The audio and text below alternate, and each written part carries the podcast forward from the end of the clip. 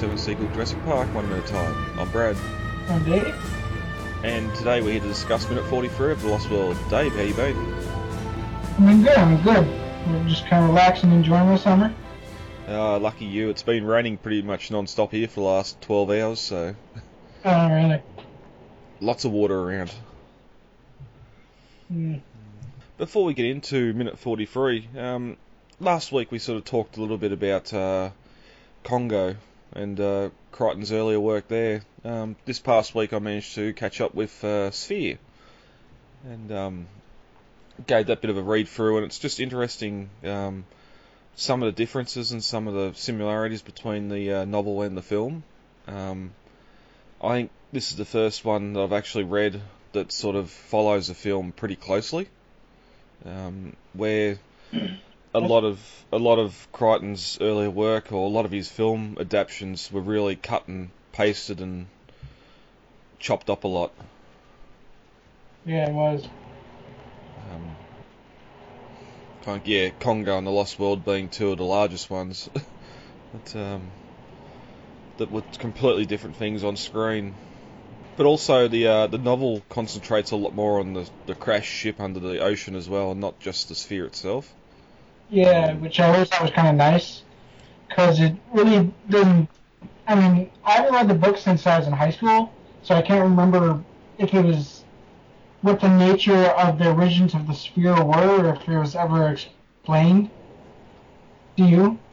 No, it um, it's sort of the the uh, mathematician who is the uh, Samuel L. Jones character in the film. He um, he hypothesizes at the end of the novel that um, it's sort of it's a lot a lot a lot of uh, like a lot of Crichton stuff. He sort of leaves it up to the reader at the end to make up their own mind. Um, he says because the ship itself, the uh, USS Star Voyager, was uh, sent built and sent to go through a black hole. Um, it was pretty much a big a big drone, um, self self piloted, automated systems, and um, there was a crew of twenty on board, but that crew of twenty disappeared by the time uh, we got to it on the bottom of the ocean. But um, it went through the black hole and supposedly found this sphere and come back and come back at the wrong time. Um, they also hypothesised that um, that the ship could have been travelling for any amount of years in space, in time, and it could have been the crew that actually made it to uh, to occupy themselves or something like that. Um, Mm-hmm. so yeah, it's never really it's never really confirmed to be alien. Um, in the uh, in the novel, also we do actually get to go inside and see what's inside it. Um, Yeah. The the psychologist character at the end makes a phys- makes a um, makes his own mind up and goes in because everyone else has been affected, so he's going in as well, and uh, it's really just him talking to his self conscious. Um, Mm-hmm. so Yeah, those kind of moments were kind of cut from the movie, though. yeah, Yep. and um, a lot of the dis- a lot of the description of the actual spacecraft itself, because it was kind of described as being like an airplane shaped thing, wasn't it? Yeah, it's half a mile long, almost like a large it's cigar shaped as well, with a big fin on the back. So Mm-hmm. um, it's almost like a air, aircraft, just a lot bigger. Um, Yeah. Yeah, and lead lined. It's got an outer shell, so it can sort of cope with um, radio radiation and that sort of thing as well. hmm Um, Which was kind of what preserved it down there because it was so deep. yeah, Actually, yeah. I mean, no, it wasn't that deep. Now I remember it was um it was a in, fa- the, in the American Star it crashed into. it was a thousand feet. Um, Yeah, but I mean in the Pacific Ocean that's like halfway down in some parts. Yeah, yeah. Yeah, they actually say in the novel, um, it's lucky it crashed here and not any other place. It was a relatively shallow part of the Pacific. Yeah. But there's a lot more in the novel too. There's a lot more exploring the cockpit, the uh, the black Mhm. box, if you will, as well. We see that uh, it was launched in, 9, in 2045, but there's uh, logs all the way up to 2056 um, hmm before they get to their unknown event that um, which was set going back in time. A lot of this stuff you don't even know the sphere exists until um, chapter 16 of 60. Um, Whereas pretty much as soon as they get on the ship in the movie, they find the uh, cockpit and another team finds the sphere straight away. Yeah. Um,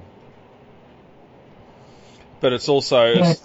It's it, it's, uh, it's also funny. Crichton has his uh, little ways of sort of talking about technology at the day, and one of the they say at one point that the uh, the habitat has 10 gigabytes of computer storage on board.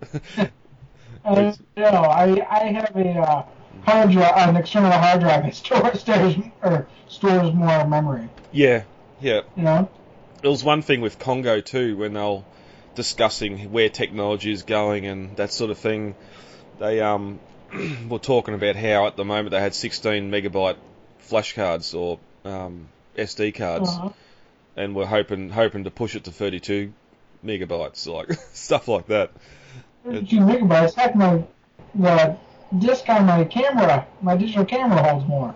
Yeah, yeah. I got a two gigabyte card sitting right here, and now now you can get 250 gigabytes like storage.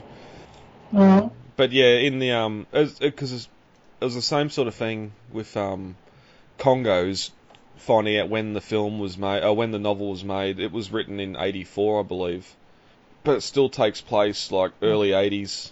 Um, which is interesting because reading it now, 20, 2045, that's what, 25, 28 years from now? yeah, yeah, Yeah.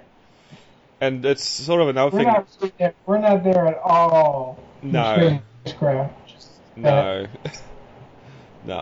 Uh, well, that's that's the interesting thing too because they make a point. Um, the lead shielding's about six inches thick, so they know the ship must weigh an incredible amount, um, and that there must be some sort of new propulsion system to get it to get it moving. Um, that's again, it's not confirmed, but it's suggested that it must have been built in space and not actually built on Earth because you'd never get it to fly. Um, Mhm. but a lot of that stuff's just sort of skipped over. We don't see the engine room and all that because he hasn't. If you don't have the explanation to sort of let the reader know how that happens, you just leave it up to imagination. Yeah. hmm Um, Yeah, but that does bring up an interesting point because the um, International Space Station is kind of built in space and it's just brought up there piece by piece. yeah, You know? yeah, yeah, because you'd never get a structure like that into orbit. Um, No. more so because of how fragile it is too. Yeah. We've seen a couple of movies now where it blows up pretty easily, so. also, the sphere in the novel's a uh, like a chrome ball, like a ball bearing, not the gold color we see in the film. Um, yeah, that was a change I kind of didn't like. Was that yeah, it was the chrome sphere in, in the novel, which I always kind of liked the idea of it. It was um, like almost a mirrored surface, chrome-like surface. Whereas the, the gold, whereas in the movie, it's like this textured gold thing. yeah, it- it's the same. It's the same sort of goldy color as what space material, um, like the yeah, the space insulation that's made of. So it sort of makes it look more Yeah. like it's human made. Um, even though because CG being where it was at the time, they sort of made it ripple and um, that sort of stuff. The uh, they're showing reflections of the ship, but not reflections of the people standing in front of it was sort of cool. Mm. But, um, but I'd I'd I'd um, always mixed up when the film came out because I, I know Congo was '94, I think, after Jurassic Park. I thought Sphere was like 95, 96 straight after Congo, but it didn't come out until 98, no, which is, yeah, a post Jurassic, oh, post Lost World, which yeah, um, I would have thought after The Lost World and how much Spielberg changed it, I would have thought by then Crichton would have been completely off the adaptation train, but um, I suppose if that money was coming in for it. it's true. I mean, plus this movie had a lot of big name act, big name actors. You had Samuel L. Jackson, you had Dustin Hoffman, Sharon Stone. All of all of them were already made it big by then. You know?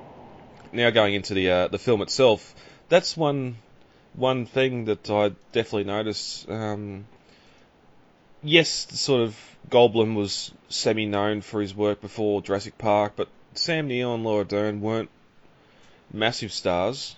Um, Yeah. even going into Lost World, it, Lost World Congo, saw Laura Linney had done some stuff. Um, like the guide being in a sitcom or something, and you've got uh, Ernie Hudson as well in Congo. that sort of a, uh, well-known actor, and um, of course, um, Tim, Tim Curry, Curry. was also semi well known because of Rocky Horror Picture Show. yeah, yeah. But this would have to be probably the most star-studded cast in any of Crichton's adaptations.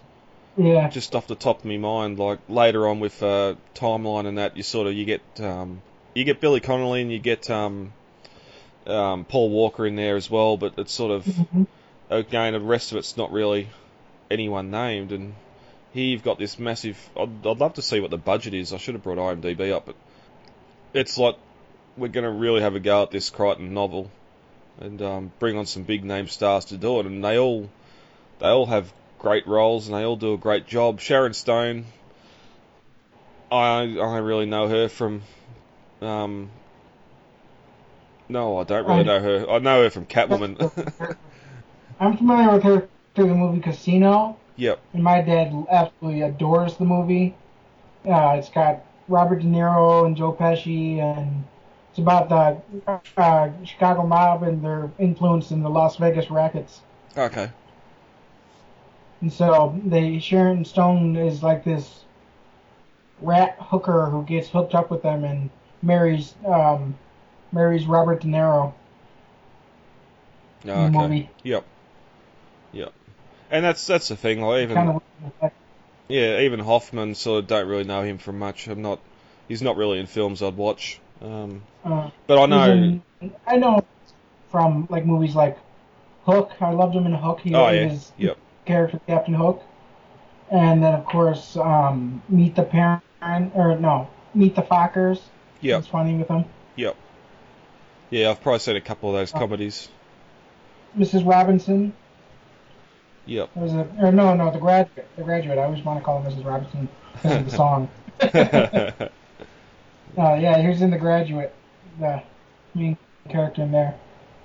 And then Samuel L. Jackson, of course, we got him from Jurassic Park and Deep Blue. No, Deep Blue Sea was after this, wasn't it? That was 2001. yeah, yeah, but we'd had um, Pulp Fiction, of course, had come out. Um, Yeah, because I remember, I remember, um, I remember seeing when I rented the DVD. It, that movie was part of the first advertisements for DVDs. Yep. Yep. Well, like Twister was the first one on DVD. Was it? Yeah. I, know, I remember the uh, advertisements for the for the Lost World and Jurassic Park's uh, combo uh, collector's edition sets Yep. I, we that's talked about earlier. yeah, that was my first one. yeah. But um, it's it's great too because in the in the film we sort of get straight to the habitat within 15 minutes. Um, it's really it's really compacted nicely at the start. Um, sort of this this novel was a bit hard to get bit harder to get through than Congo, just because of the dialogue, the dialogue and sort of the um, the little side trips we went on. Yeah. Um, and a lot Uh, of the, some of the dialogue I really enjoyed though. Like Yeah. um, when they're talking to quote unquote Jerry. yep And, um, in the novel, one thing that I was always disappointed that they got cut was one of my favorite parts of the novel, where they first go go down into the capsule, through the, out, out of the submarine and into the capsule that they have underwater there, and they, because he because they explain that because oxygen is a corrosive gas, they use helium. Hmm. So before they get before they go down there and before they get the uh, they have to have these little strips with like a voice recorder on it because otherwise, of course, it's he- they're breathing helium, which humans can breathe, but it just makes their voice squeaky because it's lighter than oxygen.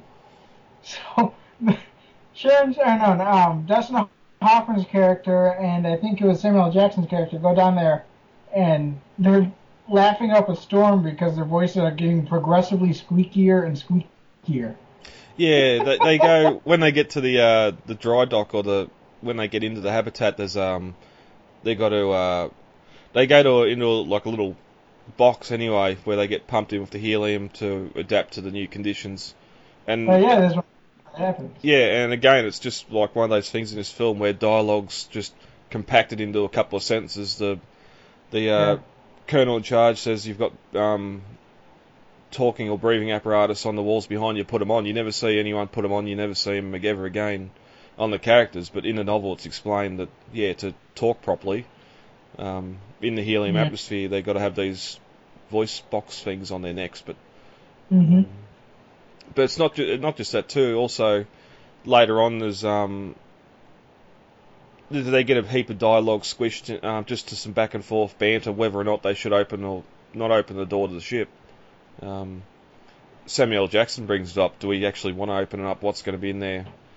Um, and everything else. And once we do get into the ship, it's sort of it's weird. One thing that's never brought up again is um, they find footprints in the in the dust, and so someone Mhm. else has already been here, and it's never never mentioned, never brought up again in the film. Um, No. Another thing that um, I was kind of disappointed that they kind of they didn't cut all the way from the uh, movie, but they kind of did.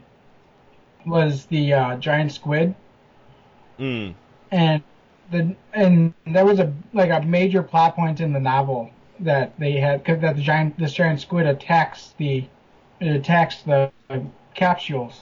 there's two major scenes because it's manif- manifested by um, by one of the characters, and it sort of Yeah, it um, does damage to the habitat, and um, Yeah. they need to stop. But Jerry's sort of being childish and didn't you like what I just done in that? Um, and also the film underplays the uh, the electrical defense they've got running through the outer shell. How uh, it's in place, but whenever they use it, it starts fires. And down down there in a helium-rich environment, the fires are a lot worse than what uh, they normally are. And sort of in the film, it's sort of they just throw the lever and shock it off, and then all of a sudden there's a fire. It's not really explained. hmm Um, But I was always enthralled with the idea of this giant squid attack ever because I liked the. It was a TV movie uh, from Sci-Fi back when Sci-Fi was good with for TV movies. it was starring it starred William Petersen of CSI fame, yep. and so it was it was based on an, it was based on the novel by Peter Benchley who who, who wrote Jaws, the novel. Yep. And it's about a, how a giant film is attacking this coastal town in the Pacific Northwest. And so I always kind of liked the idea of giant squids attacking because it's like that Kraken story, you know? Yeah. Yeah, and they don't really show a lot of it in the film. Like they could have, there could have been some bad CG done here, but uh, they sort of showed resistance. If it was made now, you'd definitely see that squid on the outside CG'd up. Um, maybe because of the way their budget and what they had to work with in the day, they didn't have the uh, couldn't put the squid on the outside actually attacking. Um, Yeah, that's true. because mo- most of the Yeah, CG shots, yeah, most of the CG shots don't look too bad um, for what, what's in here, but uh, yeah, it could have been a lot worse. Um, but I suppose one of the big, um, the big differences between the novel and the the book, the movie is at the end, um, all three of them have got the powers. In the novel, um, Sharon Stone's character and Samuel Jackson's character sort of go nuts with it um, because Yeah. they, they can't handle it. Where in the film they sort of, as they're escaping, they all sort of get around it. Um, in the novel, Hoffman's character Norman sort of knows how to use use the power and that, but um, it's not really used in the film um, until they get back on the boat and they all they all decide that they want to forget they ever seen the sphere. And then the last big one, I suppose, the difference is that uh, in the in the novel, the, the ship blows up and the sphere supposedly goes with it, whereas in the movie, it uh, the ship blows up and then the sphere takes off into space. Yeah. And I always thought at the end of the movie, um, there's like a dozen Navy ships all around this thing. Does none of them notice this? well, people are looking up at it.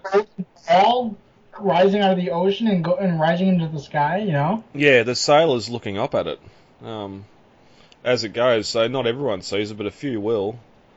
Um, And also, I'm, I'm pretty sure it's mentioned in the novel about all the uh, all the backup tapes and everything that are in the mini sub. Um, every 12 hours, I had to reset the mini sub so it wouldn't sort of lifeboat itself back to the surface with all the data and that they'd collected. So if something had gone wrong down there, there was at least some sort of record preserved. Um, that same mini sub's what they took up to the surface, so presumably all those tapes and data's on board.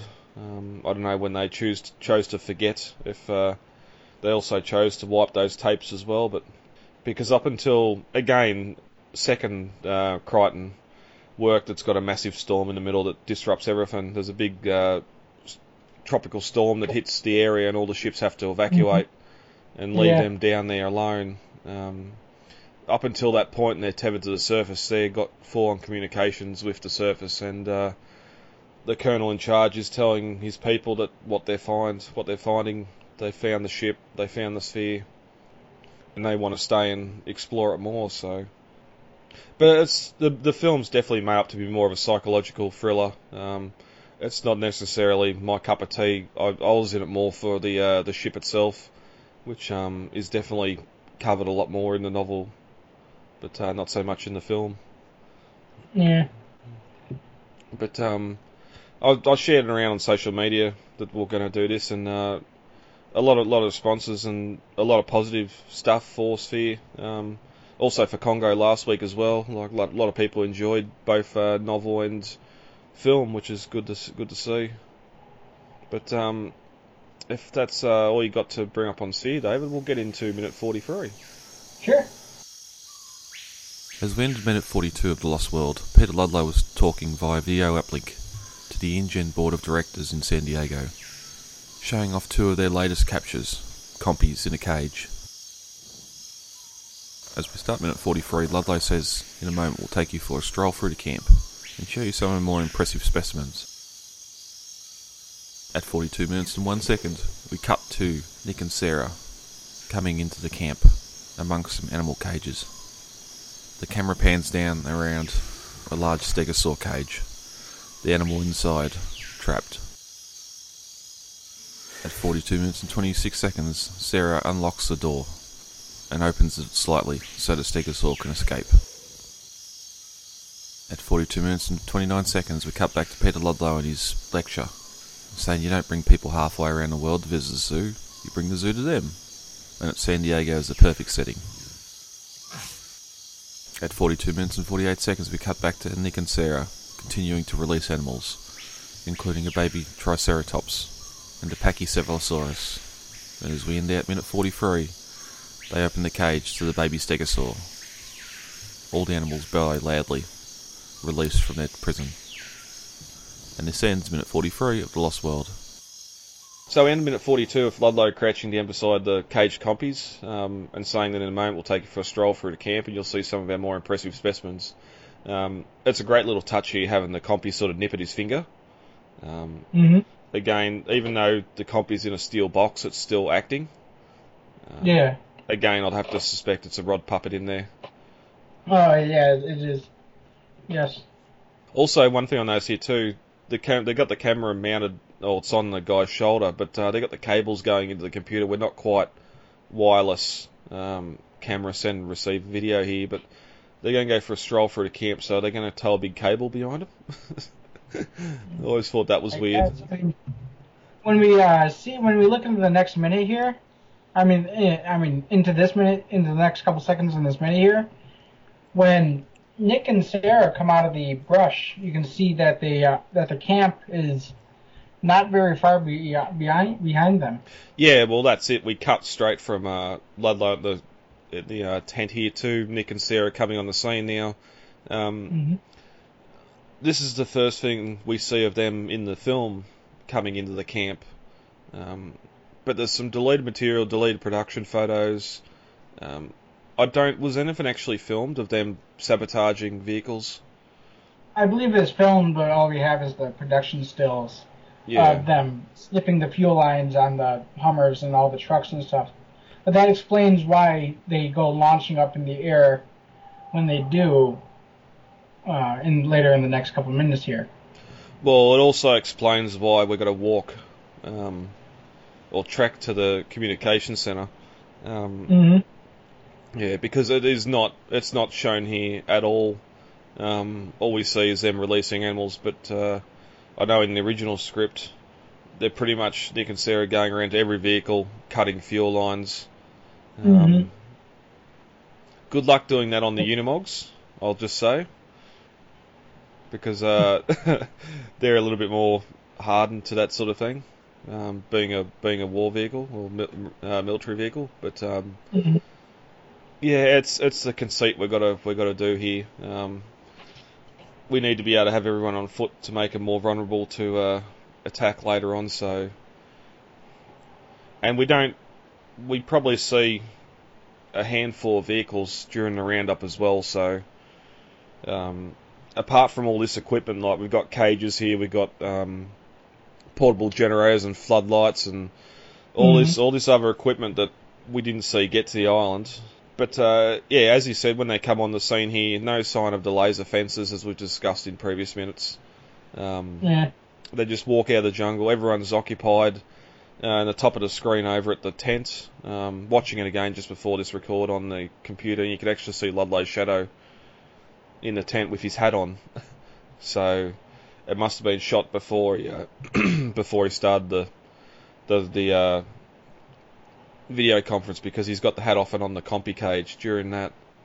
Um, but they, they start running around, uh, opening up cages. You got the Stegosaur there. Good reveal of that um, animatronic standing I in there. Yeah, I love how Nick, even though he's supposed to be uh, disgusted that they're that they're caging these graceful, beautiful animals, he can't help but to smile at Yeah. these at, at looking at these animals. You know, I mean, I mean, Sarah's looking at there, looking all concerned, and then you got Nick with this big shit-eating grin on his face. Yeah, You know. Yep. Yeah, it's sort of uh, that can be two things. It could be either, um, well, I suppose mainly it's look at um, look how close I am to this big animal, because it looks the Stegosaur looks at him and bellows. hmm Um, but I just I just love how sort of a reverse shot to the reveal, or earlier where we had the um, Stegos in the creek, and you sort of had the camera uh, up at plate height or looking up at the plates as the animal walked past. Well, here the camera's panning in past the plates.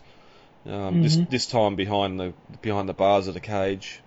Yeah, you Um, can see the mist uh, going through the plates uh, as you can see the shadows being cast onto the plates. Yeah, yeah, the lights. yeah. You got the floodlights sort of Mhm. shining in through as well. Yeah, it's Um, almost kind of an interesting contrast that you got going between the natural when we have when we were looking at the Stegosaurus earlier, and the sun shining through the plates and the mists are kind of just shining, creating shadows coming off the plates. Then we have them here caged, and you got the floodlights doing the same effect. Yeah. know? Yeah. And it, it revealed, it sort of asked that big question how, when did they catch it? Um, we, we thought we've seen the whole, the whole hunt sort of going after the Mhm. packy and some of the other animals as well, but here you've got, um, you've got the stegosaur here, which we didn't see the hunters come across, it was only the gatherers. Um, Mhm. yet we've got one here. I don't I don't think it's as big as the ones we've seen earlier. The cage doesn't look as big. Um, No, it's not. This is the Stan Winston Studios animatronic that they actually built for the original, um, the Redwood scene. Yep. And they brought it to the Redwoods as we show, showed and talked about earlier.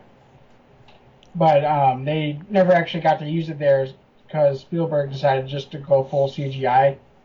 mm. So they stuck it in the scene instead. Yeah, well, a lot of the um, a lot of the used and unused animatronics turn up in this uh, camp scene because um, we got the Stegosaur. Mm-hmm.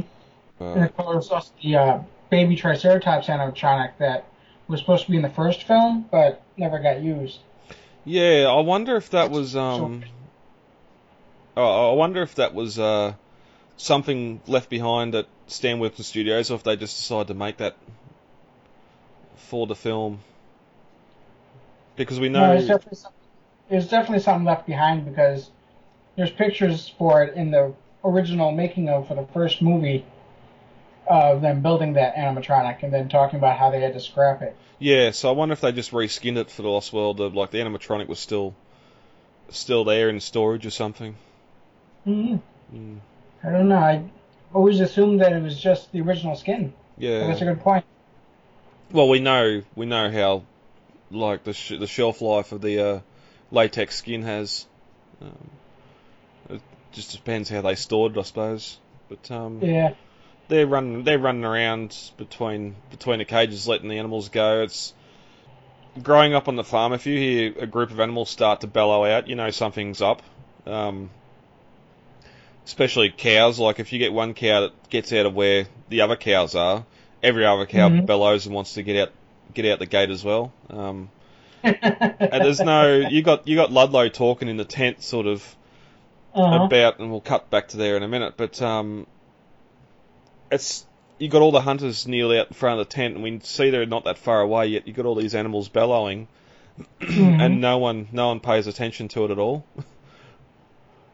That, that reminds me of a funny story. When I was in the Redwoods, um, the inn that we were staying at was right outside a cow farm.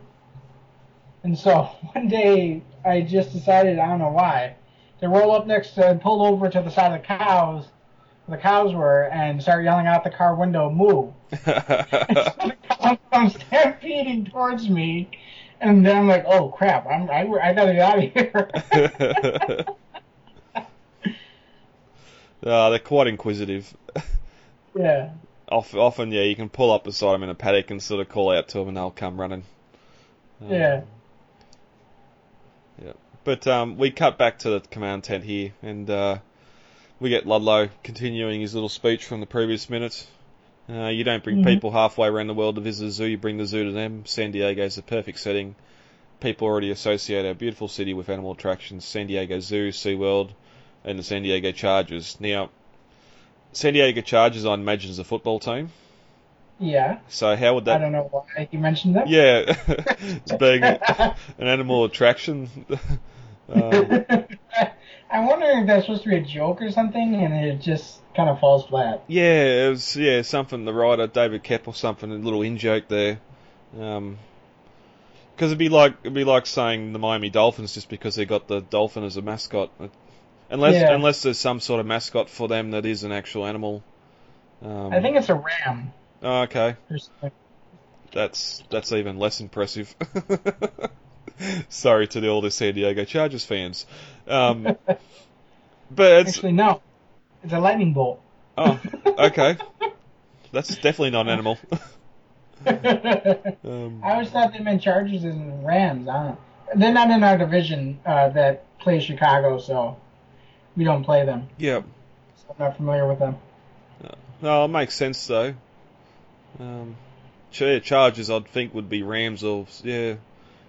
Yeah. Anyway, um, it's one one thing here that's interesting. You don't bring people halfway around the world visit the zoo. Well, if you wherever you build it, you're gonna have to bring bring people halfway around the world to visit it, unless Mhm. unless you sort of go global and make several different ones. But uh, yeah, even even moving it to San Diego, you're still going to have people traveling from all around the world to get to San Diego to see it.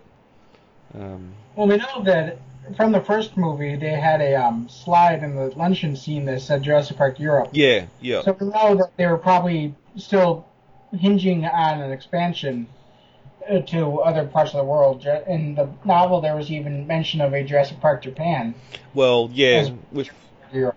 yeah with the uh, with the um, Japanese investors in it, you'd think a, a Jurassic Park Japan would be next on the list. Um, Yeah. just so those investors and family and everything else they Yeah, had and- something local. Yeah, even in the novel, uh, Hammond mentions that the Japanese love their zoos, so of course that's like their big. That's going to be their big area of interest after Jurassic Park Isla Nublar. Yeah, yep. Um, and it's also it's funny he's walking around the table, and David, last minute you thought he was on the coffee here. Um, Mm-hmm. but he's still he's still slurring his words, and it's a bit of an effort to walk around that table. He's sort of stumbling a little bit. I'm just waiting for him to Benny Hill and fall over through the model or something. Yeah, really. That is a really good model. There's, I think, a conceptual model that they just put into the scene. Yeah, Because there's pictures. Of, there's pictures of it with. Uh, it was built by the same guy who built the conceptual model for the worker village. oh wow. That we'll get to. Yeah, well, we get to see a lot more of it the next minute. I've got some Mm-hmm. things to bring up about it, but um, we cut back to uh, Nick and Sarah releasing animals. Um, uh, noise issue, I said before. Uh, they got the yeah, baby. We see the baby stego, um, baby triceratops, and the uh, animatronic for the Pachycephalosaurus is all here. Um, and we, we get to the, the big one, the Triceratops, Uh huh. and uh, and that's where minute 43 ends. But um, this whole time you got this nice sort of jungle drum beat going in the background, which I just love. Yeah. It sort of builds up the suspense quite nicely. Um, hmm And something I like about that they have with the Triceratops head here is that when it exhales, it kind of uh, goes back to the raptors in the first movie when they exhale onto the glass and fog up the glass. Yeah, Because when the Triceratops exhales, there's this huge cloud of, um, well, yeah, mist that gets kicked up uh, by the animal. yeah, it's breath, yeah, or condensation, you'd say. But, Mhm. um, yeah, and it just it's just one of those little things that adds to the the real like the animal's alive. Um, Uh huh. and it's a great little touch. Well, that also hints to the idea that because I mean this fog exists because it's kind of chilly at night. When on a tropical island, because the sun's beating down all the time, it gets a little chilly uh, at night Yeah, because the ocean breeze uh, flows on into the island and cools it off. yep, And that actually happens in the redwoods too, though. Is that the morning mists are really heavy because the cool air coming off the ocean is still prevalent on the coastline, but the sun is starting to heat everything up. yeah, yeah. And if you've got a, a like a thick forest with a heavy cam- canopy, you're going to have um, different air temperatures at ground Yeah. level and above the canopy as well. Um, Oh, definitely. When I was in the redwoods, um, it was like midday, around 11:30, 12 o'clock, and I was we were walking past some trees, and I noticed that I could see my breath, and only in the shadow of the tree. yep, because these trees are so wide that they create such a shadow that um, everything underneath that shadow stays cooler than the rest of the area where the sun uh, penetrates it. yeah. Well, that's when you start getting a lot of your mosses and that grow on the backside too, like the dark side that never Mhm. sees the sun. Yeah. All right. If there's anything else you want to bring up for 43, Dave? I think we're good. Rightio. All right, guys, let's get the hell out of here. Contact details are on the website, thelostworldminute.com. You can email feedback to thelostworldminute at gmail.com, Facebook, The Lost World Minute, Twitter at The Lost World Minute, and Instagram, The Lost World Minute. Easy to remember. Yeah, yep, very easy to All right. remember. uh, David, thank you for joining me for this record. welcome. And uh, we'll be back. I've been Brad, I'm Dave. and uh, we'll talk to you all later. Goodbye. Talk to you later. Bye. It is absolutely imperative that we work with the Costa Rican Department of Biological Preserves to establish a set of rules for the preservation and isolation of that island. These creatures require our absence to survive, not our help. And if we could only step aside and trust in nature, life will find a way.